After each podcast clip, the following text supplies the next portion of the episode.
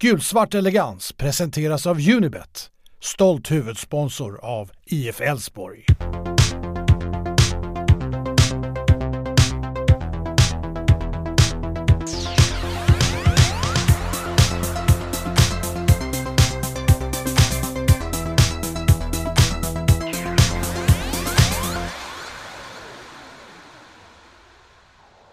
Hej och välkomna till podden Gulsvart Elegans.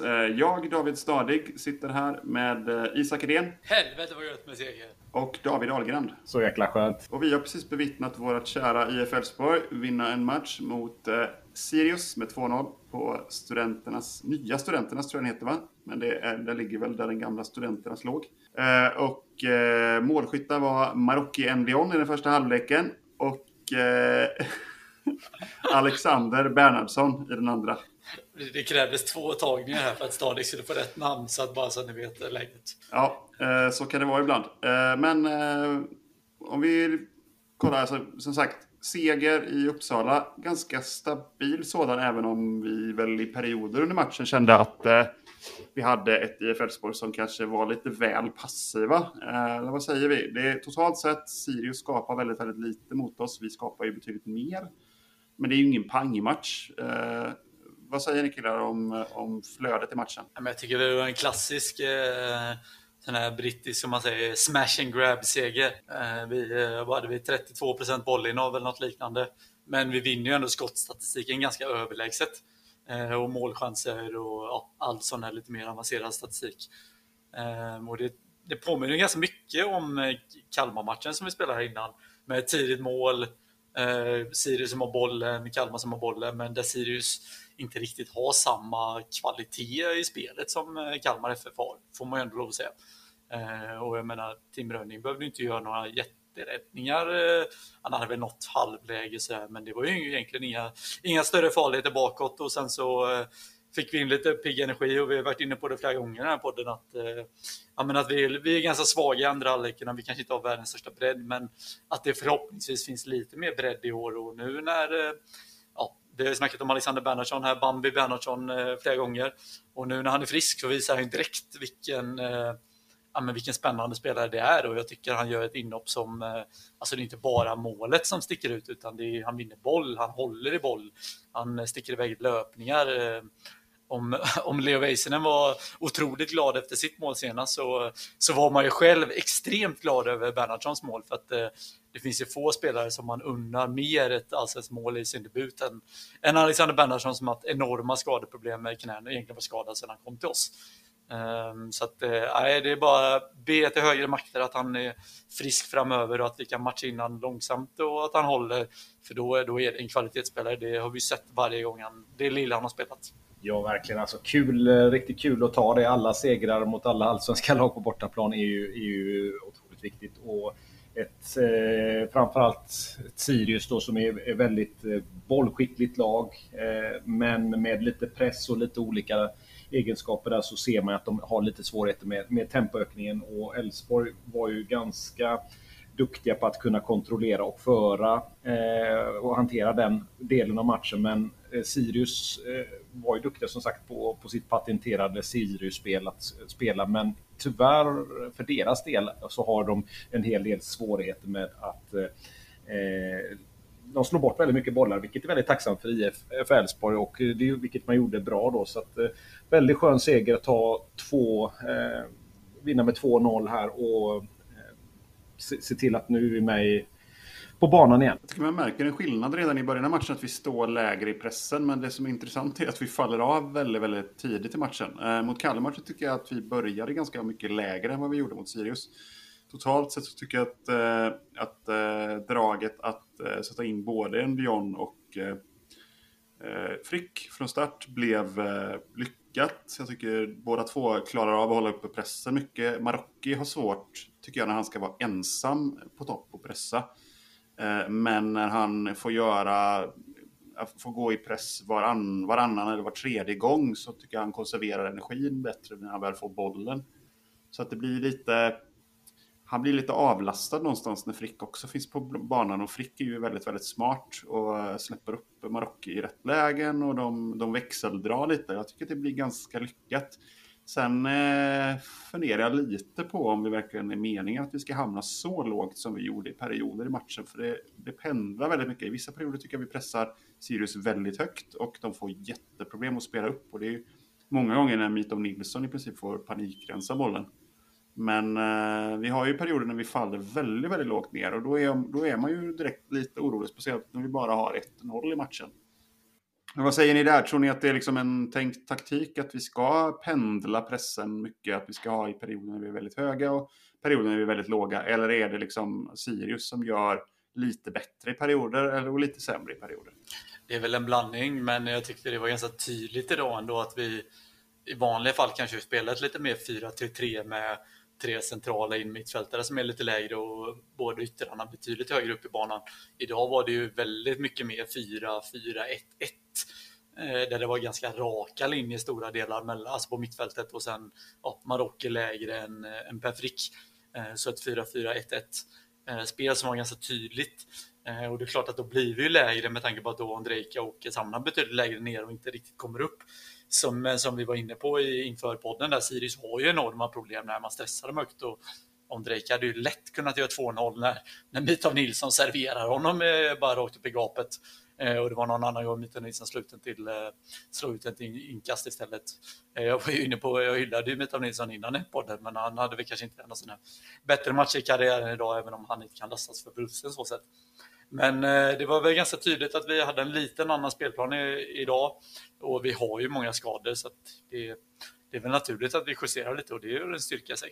Ja, verkligen, det är ju precis det som du kommer in att visar ju faktiskt idag att vi har en bredd i, i I F Elfsborg här nu med, med backlinjen och med flera spelare och alla på bänken här, och det är ju riktigt kul att se att, att de tar för sig nu när, när man har en lite mer eh, fler spelare som, är, som går skador och så. Och jag vill ändå fylla i det som Isak sa, att det är klart att vi, min, vi minskade ytorna för, och gjorde det väldigt svårt för, för Sirius att, att egentligen ha någon kvalitet i den sista fasen, vilket gjorde att man minimerade ju de här ytorna, vilket gjorde att de slog bort sina passningar, vilket gjorde att de i sin tur blev långa i, sin, i sina lagdelar, inte hela tiden men i, i många perioder, vilket gjorde att de inte kunde etablera någon riktig press i, i, i av rang då, även om de hade några enstaka halvchanser ungefär så som vi hade mot A I K, att vi kommer till en del lägen men vi kommer inte till de här alltså farliga hundraprocentiga lägena, och där lite grann den bilden utan att de fick något mer där, så att där gjorde vi det väldigt bra, så där finns ju många positiva aspekter i det. Sen tycker jag väl, ja, som du var inne på Stadig, att vi alltså framförallt när mötet ett lag som Sirius som vi vet har lite svårt med hög press, att vi vi ändå borde kunna pressa lite högre, lite oftare. Eh, men som du är inne på, vi sjunker ganska lågt i perioder och det blir, nu gör vi det bra, vi stänger ner Sirius ut och vi, jag ska komma in på det lite senare också, men vi, vi låter dem ju rulla boll utan att skapa så jättemycket, framförallt inte komma runt centralt. Men det är klart att man gärna hade sett kanske ännu aggressivare på mittfältet, ännu hårdare bollvinster, vinna boll på offensiv plan och verkligen få de där kontringslägena som, som vi var så lyckosamma med i fjol och där vi såg delar av det år, eh, idag och även tidigare, men där vi inte riktigt är i närheten eh, av, av den klassen som vi var i fjol i pressspelet, och där vi kanske stack ut som... Eh, Ja, men nästan ett av få allsvenska lag som liksom kliver enormt högt upp i press och vinner boll högt upp. Det är inte så många lag i allsvenskan som gör det eh, med den aggressiva spelstilen, och där är vi inte riktigt i år. Eh, om det sen beror på taktik eller på liksom spelarmaterial eller på ja, andra variabler, det är svårt att säga, men det är klart att det, det fattas lite i, den, i det momentet tycker jag. Ja, verkligen exakt. Det, det är ju det. Eh, tydligt att när matchen drar igång att Elfsborg ska köra pressspel, Sirius ska försöka diktera spelet. Det var väl lite så man kunde ganska tydligt avläsa initialt matchen i alla fall. Så att det är, ja, där börjar vi någonstans. Så att, och det känns ju riktigt gott nu med att man har visat att, att, att vi kan hantera de här bitarna. Sen är ju inte... Sen vill man ju kanske se att man spelar direkt men kanske minskar lite det här och variera lite mer spelet då. Det är väl lite grann det man, man saknar. Eh, men som sagt, man håller nollan, man tar tre poäng, eh, man gör sitt jobb. Eh, men det är klart att man vill ha, eh, fram till ett till två noll så är matchen levande. Så, så är det ju. Eh, så att det, det fick vi tyvärr bittert erfara mot Kalmar. Det är ändå lite fascinerande. Alltså, det kommer upp någon... Discovery älskar ju sin jävla hittepå-statistik överallt. Framförallt får de ju sluta med den här statistiken om att Sirius matchsviter sen sjuttiotre, ja men de har ju inte spelat allsvenskan sen sjuttiotre i princip. Men anyway, eh, det är ganska tydligt att vi ändå, alltså vi var seriens bästa bortalag i fjol. Eh, visst, vi torskade mot A I K, men vi har redan två bortasegrar på av tre möjliga. Eh, så att vi är enormt starka på bortaplan, och det visar ju på att vår, vår spelstil håller verkligen, alltså den är optimerad för bortaspel. Ja, vi ska ju komma in på, på lagdel för lagdel lite senare, men det som är häftigt också är ju att det är ju en ganska stukad elva som vi kommer till start med. Det är ju det är bra spelare liksom, men vi har ju inte, den här, de här konstellationerna har ju inte spelat förut. Vi har McVeigh och, och Jarjouet som, som gör jättebra insatser som mittbackar idag. Vi ska prata om det som sagt i detalj lite sen. Men vi har också Ondrejka som hade en tuff match senast. Hans eh, första från start i år och första från start totalt sett också, va? Eller hur är det? Jag tror inte han startar. Han spelade en match från start i fjol, tror jag. Han startade en i fjol också, men ändå liksom gör, lyfter sig från en nivå där han hade, han hade en väldigt tuff match mot Kalmar, tycker jag, till att vara bra idag. Och sen har vi ju dragit med N'Diaye och Frick som jag tycker också funkar bra. Ska man inte överdriva, vi var inte totalt dominanta matcher, men det var ändå, det var ändå totalt sett en bra insats, och sett till förutsättningarna med tanke på att vi har så många spelare borta och framförallt så många bärande spelare borta, så är det ju jätteimponerande att gå och vinna mot Sirius med två noll på bortaplan och ändå visa den stabiliteten som vi gör, eh, framförallt defensivt såklart, men eh, ja.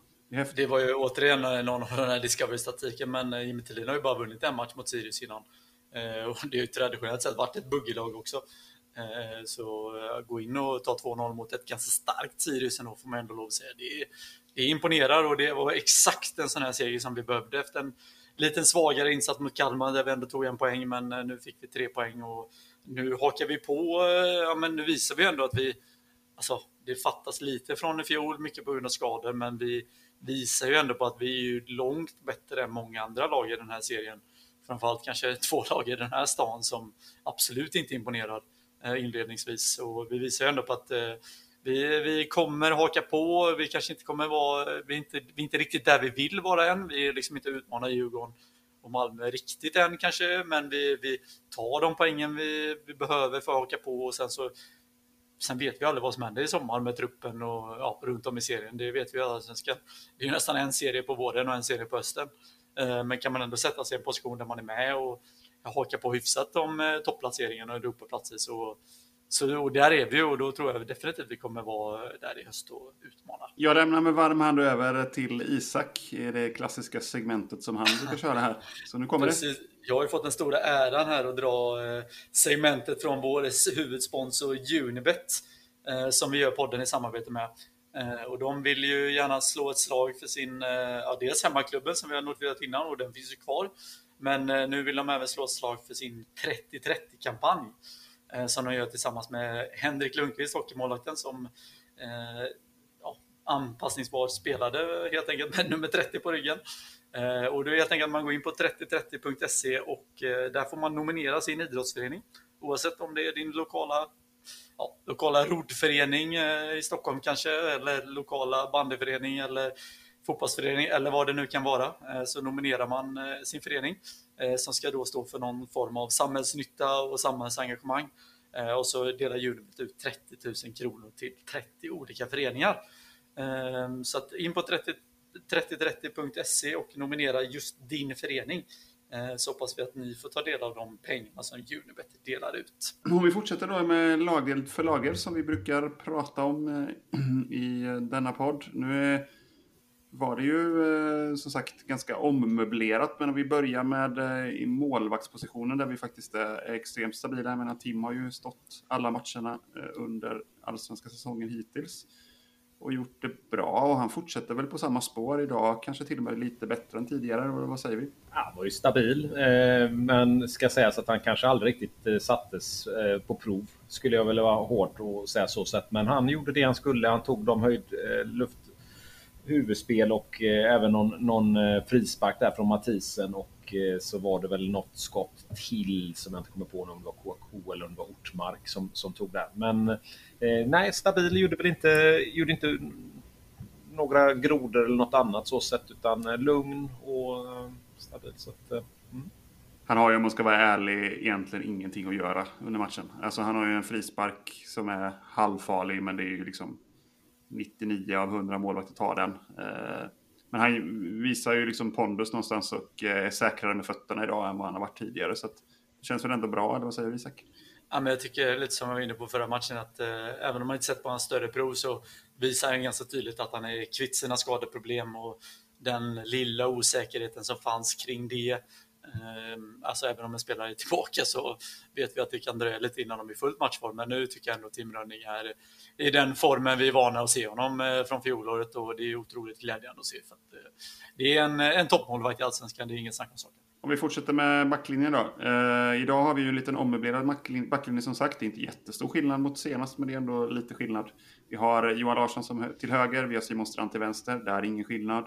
Sen har vi Jaurjoué som vänster mittback, eh, vänster central mittback. Och sen har vi eh, McVeigh som går in från start eh, i avsaknad av Okomo och en Väisänen som kanske inte är hundra procent matchfitt heller, även om han satt på bänken idag. Eh, vad säger du om deras insats? Jag tycker McVeigh kanske börjar lite skakigt men är ruskigt bra sista, ja, egentligen åttiofem minuterna av matchen. Eller vad, vad, vad tycker ni? Känns lite som att McVeigh har tagit den rollen som, som Gustav Henriksson hade i fjol. Att eh, man tänker att Okomo och Väisänen i fjol då var tokordinarie och var allsvenskans bästa mittbackspar utan tvekan.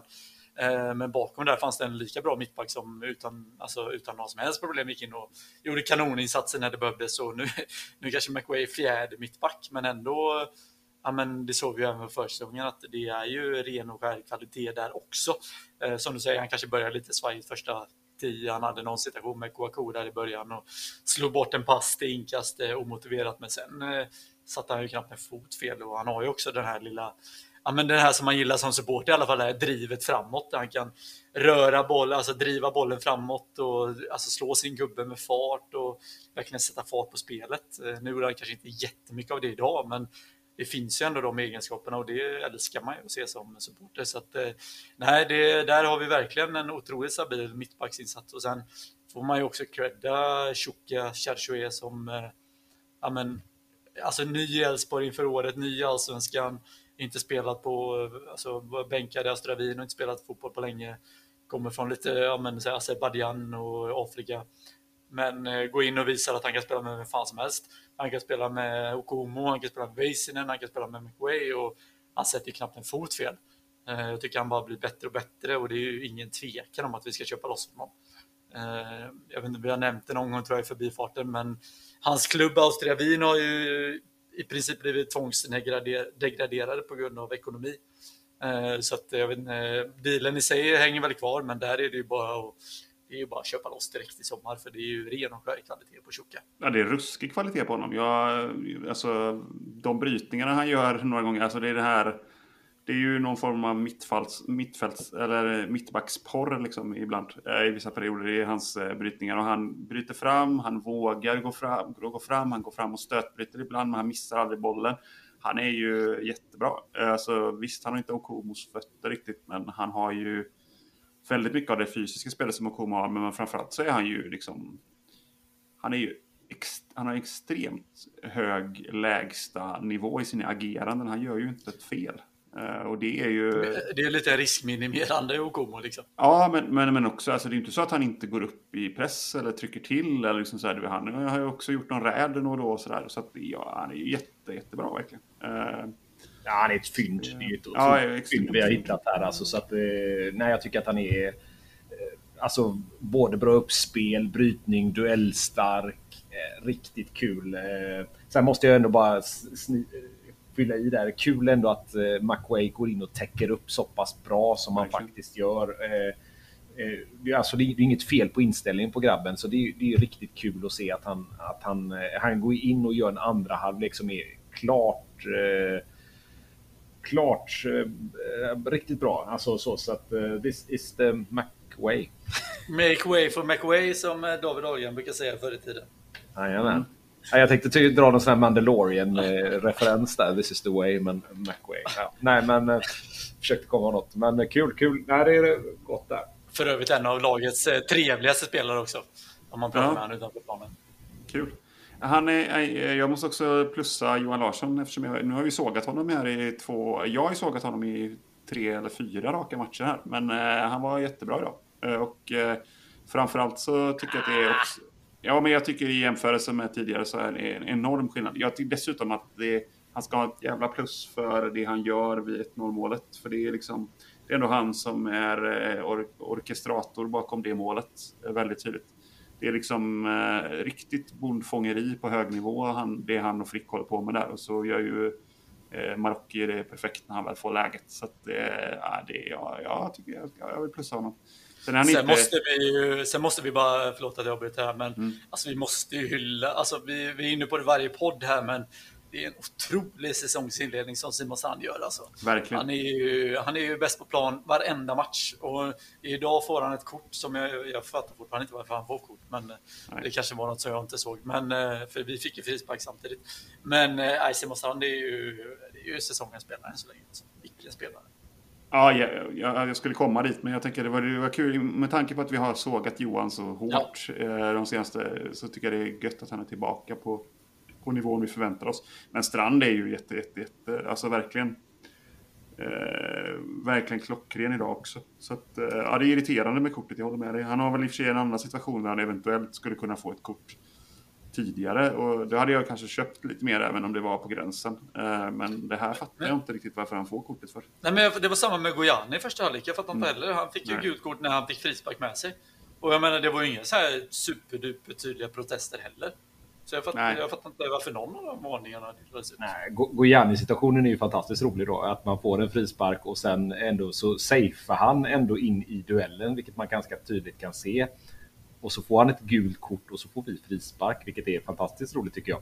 Men det är en helt annan sak. Eh, Johan Larsson tycker jag gör en bra första halvlek. Eh, han är bra där, men sen tycker jag att han faller ur bilden lite grann. Eh, medan Strand kanske är mycket mer jämn över hela matchen. Eh, och jag tycker att han har blivit mycket säkrare, och framförallt hans tillslag blev jag väldigt imponerad över. Eh, vid några tillfällen han drog en passning till Ondrejka och rensningar och, och inspel. Ja, jag tyckte de gjorde det bra, och jag försökte verkligen titta och se och leta andra spelare, men Strand stack, stack ut idag. Så att, ja, men måste... han, ska ju ha, han ska ju ha tre assist idag egentligen sett till vilka bollar han slår. Alltså, han har ju en till Ondrejka som är så jäkla bra.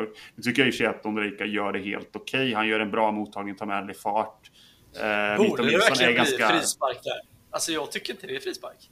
Ja, jag vet inte. Det är ju frågan om man har bägge, bägge händerna på, på bollen där. Jag vet inte riktigt. Jag tycker det är lite sådär på gränsen. Men där gör ju egentligen båda spelarna det bra. Så jag säger att det, det kanske man inte kan kräva att Ondrejka ska göra mål. Men eh, det är en enorm passning. Och han slår ju någon på Johan också på and, i andra halvlek. Liksom, det är verkligen helt klockren. Långa bollar, bra precision, på rätt yta. Han är ju jättebra idag, eh, verkligen. Och också defensivt väldigt skicklig. Ja, nej, han gjorde väl bara en liten miss där på stål, men i övrigt så var han väldigt bra. Mm. Jag tycker om man glider över lite på mittfältet som, som mm. vi har sågat en del. Eh, men det kanske också gör, alltså, det, jag tycker det är svårt att bedöma mittfälts, centrala mittfältare utifrån att kolla matchen på T V. För att alltså, idag så stänger vi verkligen till centralt, och det gör ju att Sirius i princip bara kan anfalla på kanterna. Och då ser man ju hur jävla bra Simon Strand är defensivt. Alltså han, han verkligen äter ju upp eh, alltså, vem det är nu som spelar på högerkanten eh, i Sirius. N'Diaye, precis. Mm. Eh, någon, någon i alla fall i Sirius. Eh, mm. och, men, och det är också ett tecken på att vår, alltså, vi stänger verkligen till centralt, vilket man kanske inte uppfattar i vanliga fall. Att så här, ja, men Römer och Gojani kanske är lite osynliga som man ser på T V, men de kommer ju inte igenom centralt förutom någon enstaka gång. Utan de kommer runt på kanterna, för det är där det finns lite ytor. Men då får verkligen Simon Strand chansen att skina med sina... Ja, men han är ju otroligt säker i det här spelet.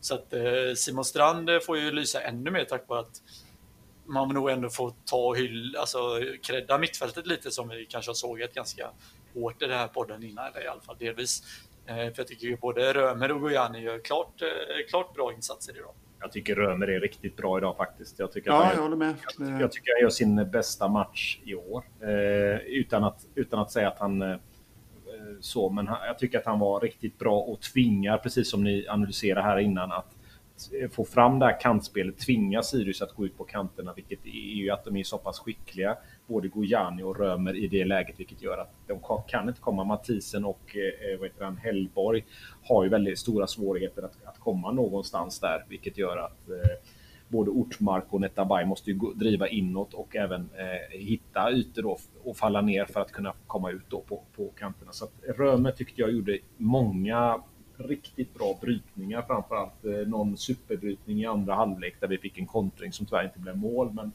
eh, sextiofyra tror jag, nu gjorde någon notering här. Men nej, riktigt bra tycker jag eh, Römer, och Gojani har ju, har ju spelat tre matcher här nu och gjort eh, faktiskt väldigt bra, men Römer ett steg, ett plus om man eh, jämför med Gojani, men båda två duktiga.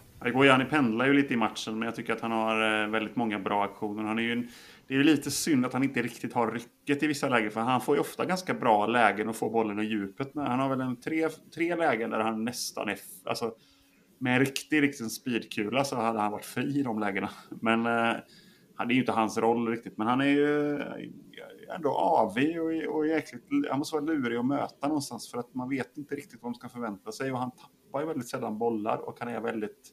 Han är väldigt konsekvent i sitt agerande någonstans, så att jag tycker att han, han vågar utmana rätt lägen, han vågar, eh, vågar ta bes, lite svåra beslut ibland, och jag, jag tror, ja, på det sättet är han ganska instrumentell ändå till hur vi spelar just nu.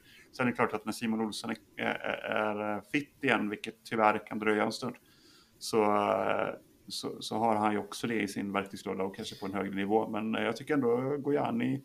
Jag är ju precis det vi förväntar oss av honom någonstans, tycker jag. Men jag tycker det är så tydligt också, att jag har varit inne på det innan, att Gojani är ju så jävla mycket bättre när han spelar den här lite mer, vad ska man säga, dynamo- och mittfältsrollen. Alltså inte Simon Olsson-rollen, utan steget som Fredrik Holst brukar ha, att när, när allt kreativt ansvar inte ligger på Gojani, utan han, att han känner att han har någon annan som sköter det, eller lite annan roll.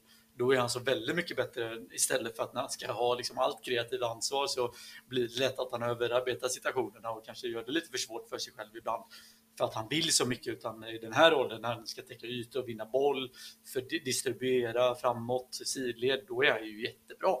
Ska vi fortsätta? Nu har vi ju Marokhi, får man ju det, man får nästan räkna honom som en släpande forward idag, även om han är egentligen mittfältare sett till hur vi brukar spela. Men vi kan ju prata om Marokhi ändå, eftersom han är lite släpande forward, och så kan vi prata om de andra två yttrarna idag som också blir någon form av offensiva mittfältare, kanske lite mer än vad de brukar vara, och så blir det väl mer ett enmananfall med understöd av de här tre. Men om vi, om vi börjar med Marokhis insats, jag tycker att han gör en jättebra första halvlek, men att han mattas ganska tydligt, blir kanske utbytt lite för sent i matchen sett till, sett till hans insats, men jag tycker att han är totalt sett så gör han en, en väldigt bra match. Nej, men jag tycker väl, och så att jag går in här Ralga, men jag tycker, alltså så här, jag har väl kanske varit lite väl hård mot Marokhi i den podden. För jag menar, han har ändå gjort fyra mål i år och han gör matchavgörande målet idag och är där, och jag tycker han och Frick visar ändå upp ett ganska fint kombinationsspel många gånger. Mm. Framförallt Frick som kombinerar väldigt fint. Så att visst, Han, han hamnar lite utanför spelet ibland. Han liksom är lite svårt kanske att hitta in i matchen liksom, och göra någon impact. Men när han väl hittar och verkligen alltså, får den här impact-rollen och hamnar i dueller, ja, men då är han ju riktigt bra. Eh, så det som det handlar för Marokhi framöver, det är ju att försöka bara bli involverad ännu mer i spelet hela tiden och komma in i fler dueller, hamna fler tillfällen vid bollen, för då är han ju jävligt bra. Eh, sen har han lite, lite svårt med pressspelet, och han är inte alls Per Frick-typen som liksom kan stressa ner backlinjen själv, utan han vill ju mer, ja, han ska ju vinna boll och vara stor och stark i dueller och ta luftduellerna. Eh, och när han, väl, ja, men sagt, när han väl blir involverad så är han jävligt bra. Det handlar bara om för Marokhi att bli involverad ännu mer. Men jag menar, han avgör idag, har gjort fyra mål och ja, alltså... Det är ju verkligen genombrottet vi ser. Ja, verkligen kul. Det är riktigt kul att se att den här killen som, som ja, verkligen tar de här stegen. Och jag vill ändå säga att okej, okay, han är med på målet där. Sen är han du sa att du tycker att han var bra i första. Jag tycker faktiskt att han var bra så länge han var på plan, för att han underlättade ju med rätt många uppoffrande aktioner i, i, i andra som gjorde att han tog ut sig egentligen fullständigt, och då blev ju bytet väldigt naturligt, vilket gjorde det lätt för, för, för, för inhopparna att komma in i ett läge där, där han har tröttat ut motståndarna då, eh, på, på ett bra sätt. Så att han jag fick nog ändå ihop det till en tre fyra skott idag, och, och det tycker jag är väldigt bra alltså, eh, från, från honom, och, och han har ju blivit mer och mer delaktig, så det är kul att se en sån kille växa. Eh, så fyra mål, det, det, det är över förväntan, eh, och jätteroligt som sagt att, eh, att man får det, för att man ser att han, han växer ju med varje match och får förtroende och vågar göra lite andra saker, så det Hoppas, hoppas att han kan hålla, hålla i detta, för det är ju det precis Frick och Elfsborg behöver, ha ett alternativ hela tiden. Nu har vi båda på plan, som ni sa, det kommer aldrig hända, men eh, nu gjorde du det. Ja, men jag tycker det är väl som det där med att aldrig kommer hända och sen båda plan. Jag tycker det är så jävla tydligt att både, alltså att Marokhi är ju så mycket bättre centralt, eh, och då är det bättre att han får spela på den här rollen, Simon Olsson-rollen, eller någon liten, ja, alltså variation av Simon Olsson-rollen, än att spela på en kant, för det kan ju, alltså det tycker jag verkligen han eller Frick klarar. Nej, resurslöseri. Nej, men det här, det här såg ju klart bättre ut. Sen är det klart att eh, det är svårt också, för man vill ju inte att eh, med tanke på hur bra Frick ändå har varit liksom för oss, och, och han är ju väldigt bra idag också tycker jag. Eh, jag har inte kommit till det riktigt än, men, men eh, då det blir ju lite svårt, för vi vill ju inte någonstans i det spelsystemet vi har som ändå satt och fungerar ganska bra, och framförallt vårt omställningsspel som fungerar väldigt bra, så vill man kanske ändå inte köra fyra fyra två riktigt.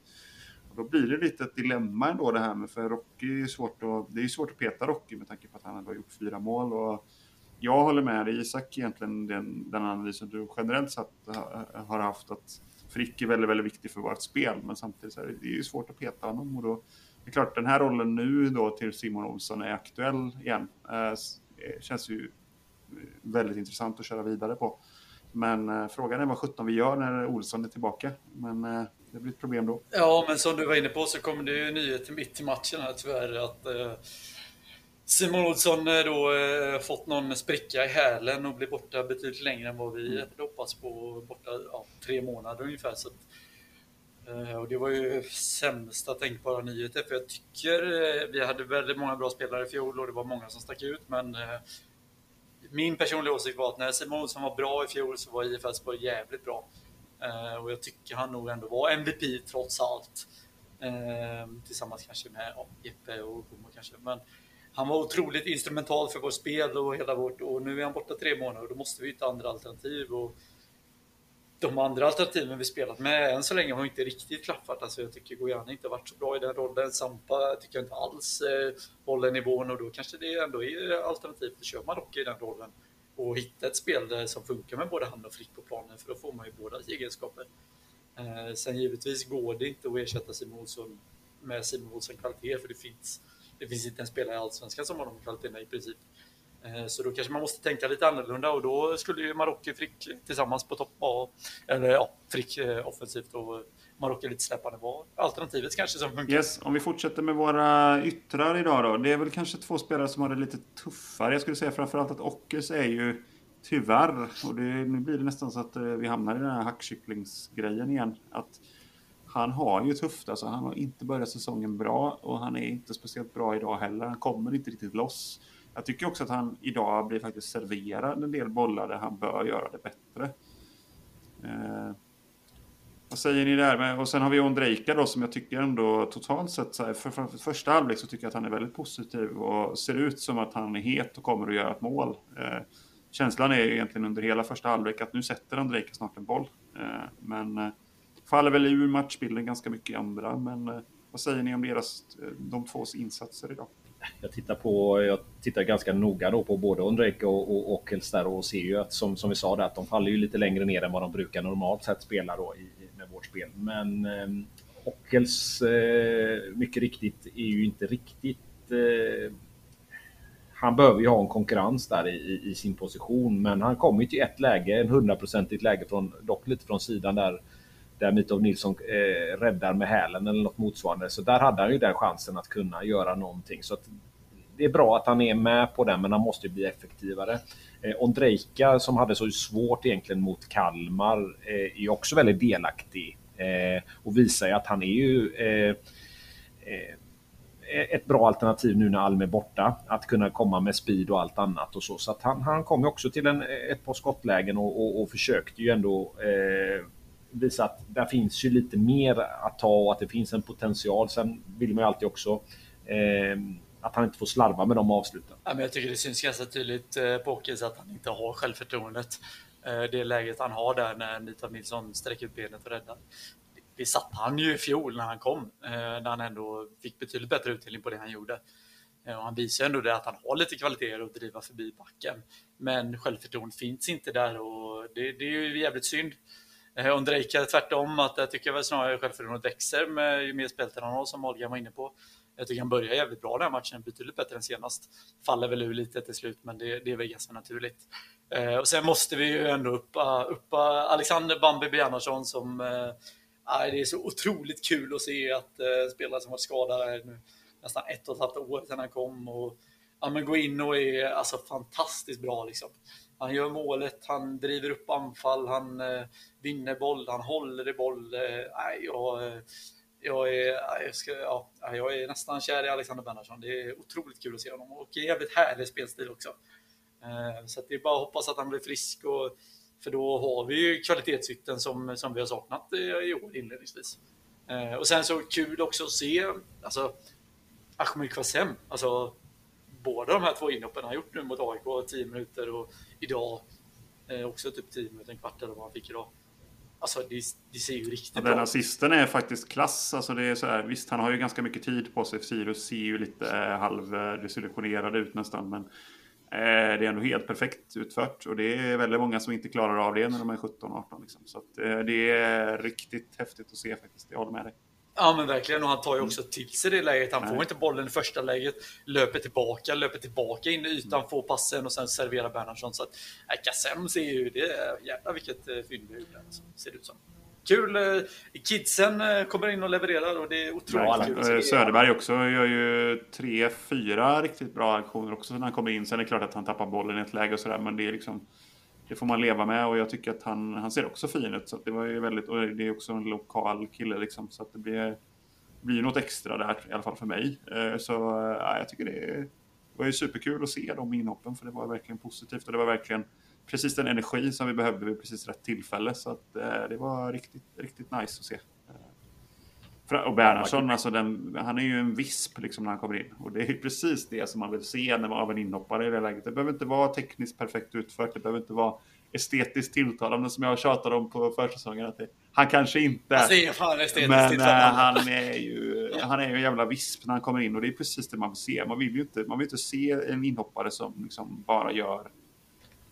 bara gör hundra procent rätt och inte sticker ut på något sätt. Den här är det ju, han vispar runt, han missar bollen någon gång, han tar bollen fler gånger än så, och han är, för fram den, han är effektiv, och han, ja, det är riktigt jobbigt att möta, ser det ut som också, så att, och gör ett mål, så att det är ju, ja, klockrent, verkligen superkul. Skit, skit i Ludvigsson, vi fick rätt spelare, ja, från nej, bästa inhoppet av någon Elfsborgare i år skulle jag säga. eh, Enskilda inhoppet, alltså kommer in i inkast, tar, serverar en Dion, sen kommer han in och får den här fina passningen från Qasem som Söderberg innan hade gett, och in med det. Jättekul verkligen att kunna se det här. Killen hade bara fått tjugosju minuter i, i kuppen i fjol, och nu får han ju allsvensk debut, alltså lyckad allsvensk debut, Alexander Bernhardsson, jättekul. Verkligen. Ja, otroligt roligt alltså. Det, det, vi kanske glider över direkt, men, eller för sig vi har fick kvar, så att... Men det är ju Alexander Bernhardsson i matchen. Ja, verkligen. Och sen har vi ju egentligen bara Fricken kvar. Eh, stabil insats, smart vid första målet. Jobbig möta hela tiden. Eh, skulle mycket väl ha kunnat kosta Sirius eh, två gula kort, vilket också hade lett till ett, ett rött. Eh, på grund av att han är jävligt jobbig att möta. Alltså. Och han är ganska bra på växeldra med Marokhi och sådär också. Så Ingen, ingen liksom fem plus-insats och ingen kanske fyra plus heller, men eh, stabil trea kanske, vad säger vi? Ja, det, det håller jag med om. Ja, men jag tycker han också visar upp de här kvaliteterna som alltså, egentligen ingen annan i truppen visar upp att han har. Alltså han är lite bökig och stökig, det vet vi om, men jag tycker han också han visar ett väldigt fint kombinationsspel där han liksom alltså kolla bara målet. Den alltså håller undan Sirius försvarning ganska enkelt och serverar man, och visst det är lite, det kanske ser lite taffligt ut, men det är ju hundra procent medvetet, och han har ytterligare några sådana. Så vi minns Jesper Karlsson målet mot eh, vilket mål igen, vi kommer inte ens ihåg vilken match det var bara för det, men där liksom Per Frick lägger upp det, det kommer en uh, djupledsboll och Per Frick skalvar på en till Jesper Karlsson och djupleds som bollar in den direkt. Och han har ytterligare några sådana sektioner mot idag med Marokhi, så han visar ju det här, alltså inte bara bufflandet utan även det fina kombinationsspelet på one touch och släpper i djupled, möter någon sticker i djupled som, uh, ja men uh, uh, det var, vad heter det? Uh, ja fan, jag skitsamma. Men uh, det, det visar han upp som Som ingen annan typen av. Han gör ju det enkla väldigt, väldigt bra hela tiden. Sen behöver inte alltid allting man gör är vara så jävla avancerat alltid. Men han gör ju verkligen enkla, bra hela tiden och sliter till sig situationer, sliter till sig lägen. Är jobbig att möta, buffla på, frustrera motståndare generellt liksom hela matchen. Så att, ja, det är ju, han är ju nästan alltid tre plus, och det är han ju de, idag med. Om vi fortsätter då. Eh, vi har Taco Pytt. Eh, Vi har Taco och Pytt, och Taco är ju såklart det positiva. Det är en härligt vällagad anrättning. Medan vi har en liten trött jävla pytt, allé, allé, allé.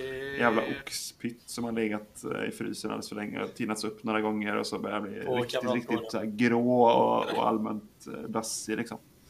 Men vi börjar med Taco då. Alexander Bernhardsson. Ja, jag är väl enig där, absolut. Det är ju bonusen helt klart. Bernhardsson kommer in och gör det här inhoppet. Det är inget snack om det. Eh, sett, sett i hela matchen då kanske då, så skulle jag... Jag sätter Chargé ett, Strand två och Römer tre. Hade jag väl lagt i, i min värld. Jag la ju faktiskt upp den här... Jag la upp en poll här på Twitter. Jag ska börja, vi ska börja med det lite. Eh, just det. Men så ska få matchen Stacko. Nu tog inte jag med Chargé som alternativ. Det kanske var lite dumt. Men eh, där vann faktiskt Simon Strand eh, överlägset. Av alternativen Strand, Gojani, Bernhardsson och Frick. Eh, en som tyckte Charles att skulle ta sig, det hade fått några röster. Men Simon Strand, överlägsen vinnare från Elfsborgs tyckte. Ja, men sett till nittio minuter så är det ju rimligt. Men det är klart, Bernhardsson spelar ju inte nittio minuter. Men, men det är, nej, han är, Simon är ju ruggigt bra idag. Så det är ju det är också välförtjänt såklart. Jag tycker vi har vettiga lyssnare helt enkelt. Eh, om vi tar pytterna. Det är de där två obegripliga varningarna. Alltså jag gillar inte att klaga på domarna, men de där två obegripliga varningarna vi får i första halvlek. Jag, alltså jag fattar fortfarande inte riktigt varför både Gojani och Strand får dem. Det känns jättekonstigt. Ja, min pytt går ju till något helt annat. Det blir ju faktiskt till det beslut som kom idag. Eh, från eh, första, att man förlänger restriktionerna helt enkelt från sjuttonde maj till första juni. Vilket känns väldigt tråkigt att vi inte har kunnat se någon fotboll egentligen på hela året, och även nu i början på året när man känner att nu borde vi absolut kunna få chansen att göra det, och nu så känner jag att det här är ganska ogenomtänkta restriktioner på fotbollen och på publiken, när man istället ska lägga resurserna där de behövs, på sjuk sjuksköterskor och på, på äldreboenden och allt annat. Eh, sluta demontera den och lägg resurserna där. Eh, men restriktionerna på publik på en arena, eh, det känns helt ogenomtänkt. Ge folk tillbaka glädjen, det behöver vi. Inte vänta till efter E M och så. Så att det, där går min pytt. Ja, jag håller med. Jag håller med till hundra procent där. Eh, också därför jag suttit hemma och drack några extra öl idag, för att jag blev så... man tappar ju man tappar ju lite livsglädje när man inte får gå på fotboll, och idag var verkligen, kändes ju, även om det var relativt väntat, så suger beskedet. Jag hade även fått biljetter på måndag mot eh, Hammarby hemma, så att eh, nej. Jag, jag begriper faktiskt inte heller riktigt varför vi inte får gå på. Och jag lyssnade ju på Folktribunalen i eh, Sirius-podden där med Eskil och Viktor, och, och de eh, insinuerar ju någonting om en eh, tusenmannamarschen där, och om man skulle haft en egen linje där för att visa på, på att det här är ju inte riktigt hållbart. Så att jag står nog upp och säger att jag hänger nog med Viktor och Eskil på den, om den kommer upp, om det här blir något långvarigt alltså. Så att nej, det får göra om och göra rätt. Ja, nej, men jag också bli, det är klart att man tycker att, alltså problemet är ju egentligen inte, för mig är det ju väldigt tydligt liksom att problemet är ju inte restriktionerna i sig så där, men nu blir det ju att de, de slår ju så fruktansvärt konstigt, med tanke på att vi alla förstår någonstans, om man har följt hur arbetet har gått med att utarbeta en plan för att få in publik på arenorna igen, att det här är ju inte en risk i jämförelse med så mycket annat som faktiskt redan pågår ute i samhället. Det är ju det som är det stora... Ja, det är ju det som är den stora frustrationen liksom. De här femhundra personerna hade ju gjort varken till eller från när det gäller smittspridningen om man bara hade skött det på ett snyggt sätt, vilket jag är helt hundraprocentigt övertygad om att fotbollsrörelsen gör. Och då är det ju ja, och dessutom det här med då kombination med att man får sitta på krogen men man får inte gå på fot. Alltså det blir väldigt konstigt. Så att jag har väl sagt det jag vill säga i den här debatten tidigare. Men ja, jag håller med, det är, det är väldigt surt att det inte blir någon form av balanserad övergång till ett normalläge ändå när det gäller fotbollen. Det är, jag säger inte att vi ska få in sexton tusen sjuhundra på Borås Arena. Det är ingen som egentligen hävdar att de vill ha det just nu. Men någon form av balans hade det kunnat vara i åtgärderna, kan jag känna. Så att jag, jag håller med. Eh, bara lite tillägg till matchens tackor där om Alexander Bernhardsson. Det var ju, måste säga att det var lite uppfriskande, eller uppfriskande, men det är ju härligt att se Sivert Heltner Nilsen eh, retweeta Discovery Plus här med Alexander Bernhardssons mål då, och skriva att eh, ja, men yes Alex, det här förtjänar du. Eh, och det här visar ju lite på, eh, jag, jag vet inte om vi har diskuterat så mycket på den innan, men att ja, men just spelare som kommer till oss och blir Elfsborgare. Eh, och där känner man ju ändå att Sivert, Sivert Nilsson är en av oss.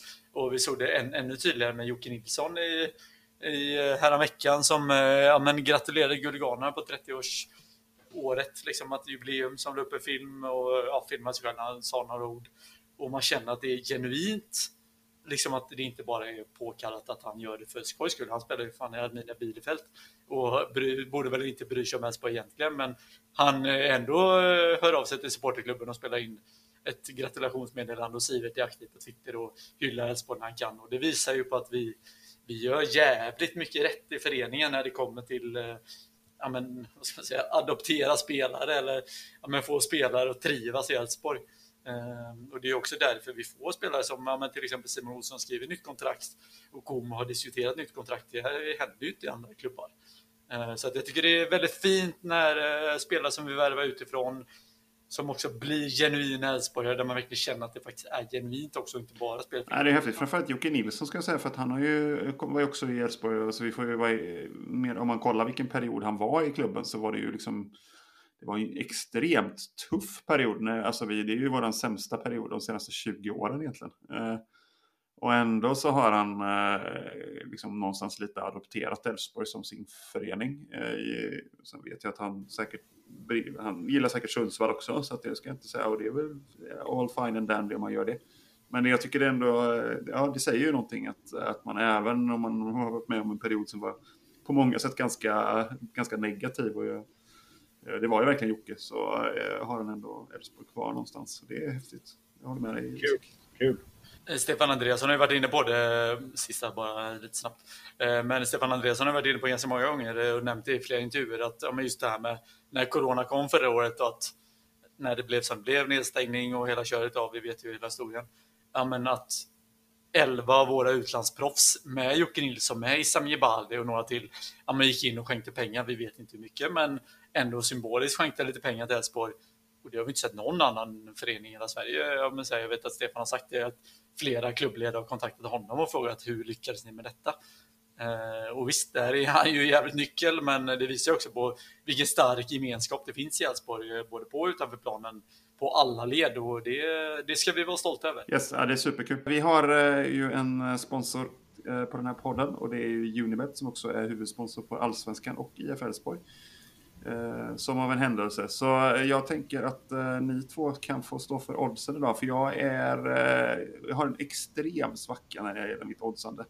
Eh, vilket ju inte är så jävla konstigt med tanke på vilka jävla eh, superhöga saker jag har gått på på sistone. Så att det får nog... Eh... Då finns eh, stödlinje punkt se. Precis, jag har ju dock bettat extremt låga belopp. Men eh, så, ja, så det är jag verkligen...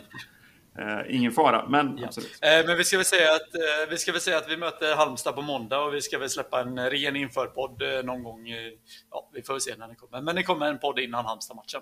Men eh, om vi redan nu tittar på ett bett så eh, jag kör lite mer safe. Jag var ju jag var inte ens nära på att få in båda lag i mål idag, men Eh, man kan antingen spela på vinner här till nittio, men eh, det är ju lite tråkigt, och Halmstad är ju jävligt bra defensiv, men Elfsborg eh, gör två mål eh, eller fler, det är två gånger pengarna, det, det tycker jag känns eh, rimligt ändå.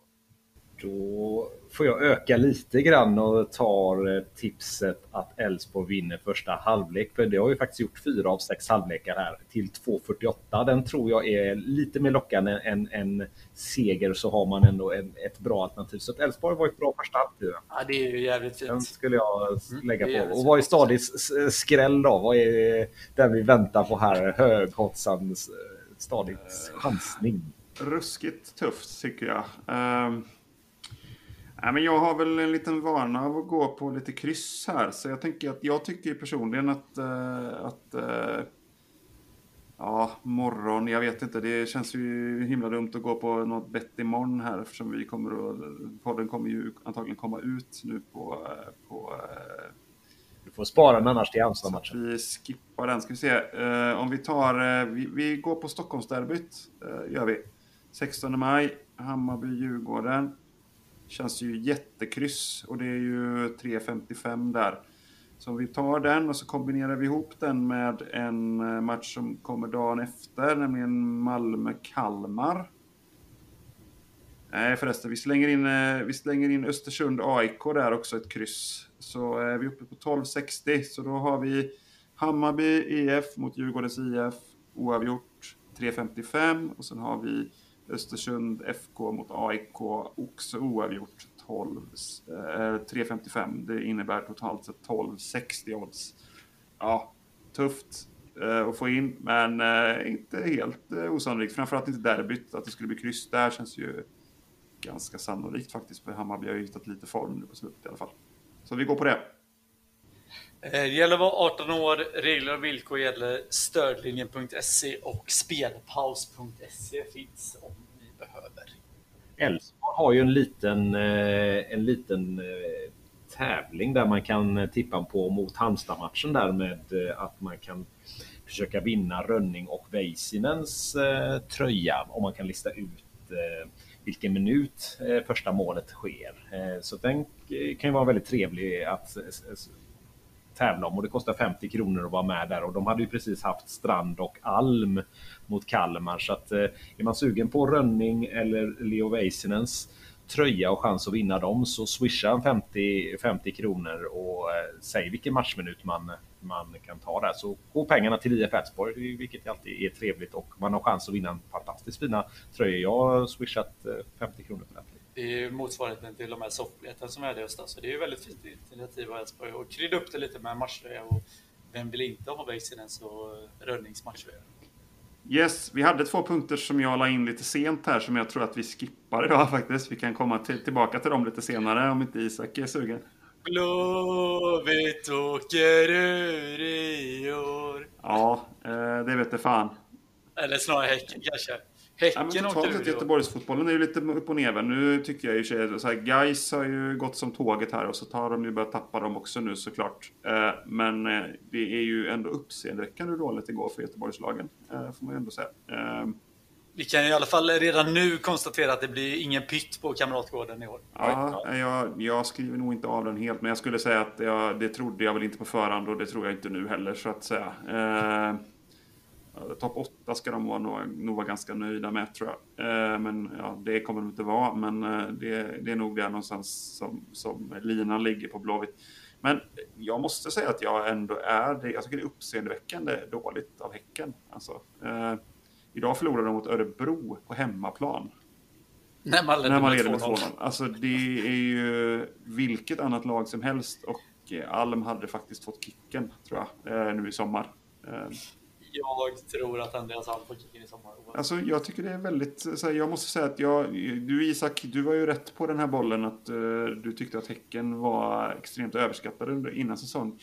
Jag var nog ändå inne på att jag tycker att, alltså jag har aldrig haft Häcken speciellt ty- högt upp i mina tips. Uh, men i år så var jag väl ändå lite benägen att tycka att uh, men de ska nog ändå ligga här topp fyra i, mina, i, min, i min tipstabell.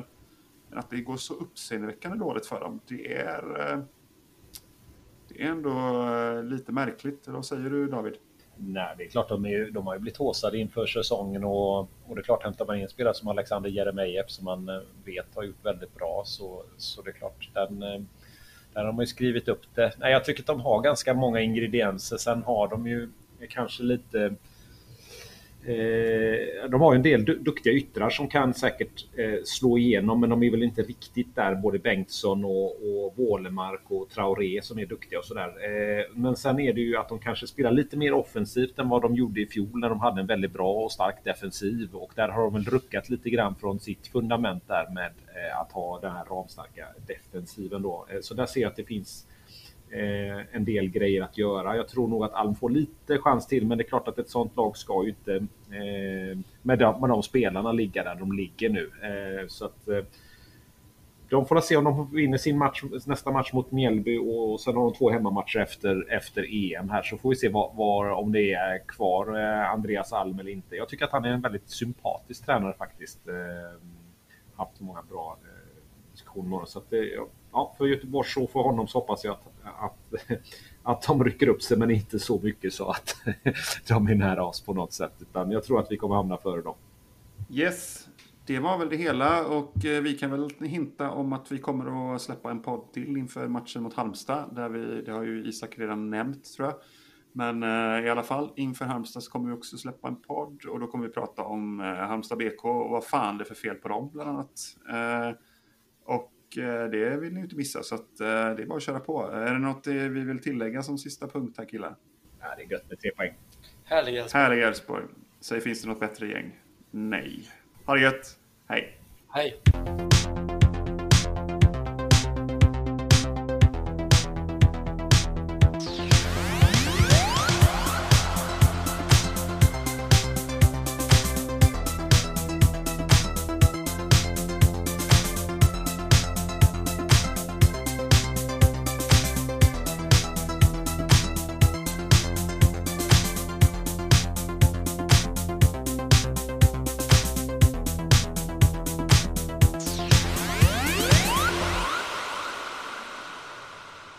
Den här podcasten presenterades av Unibet.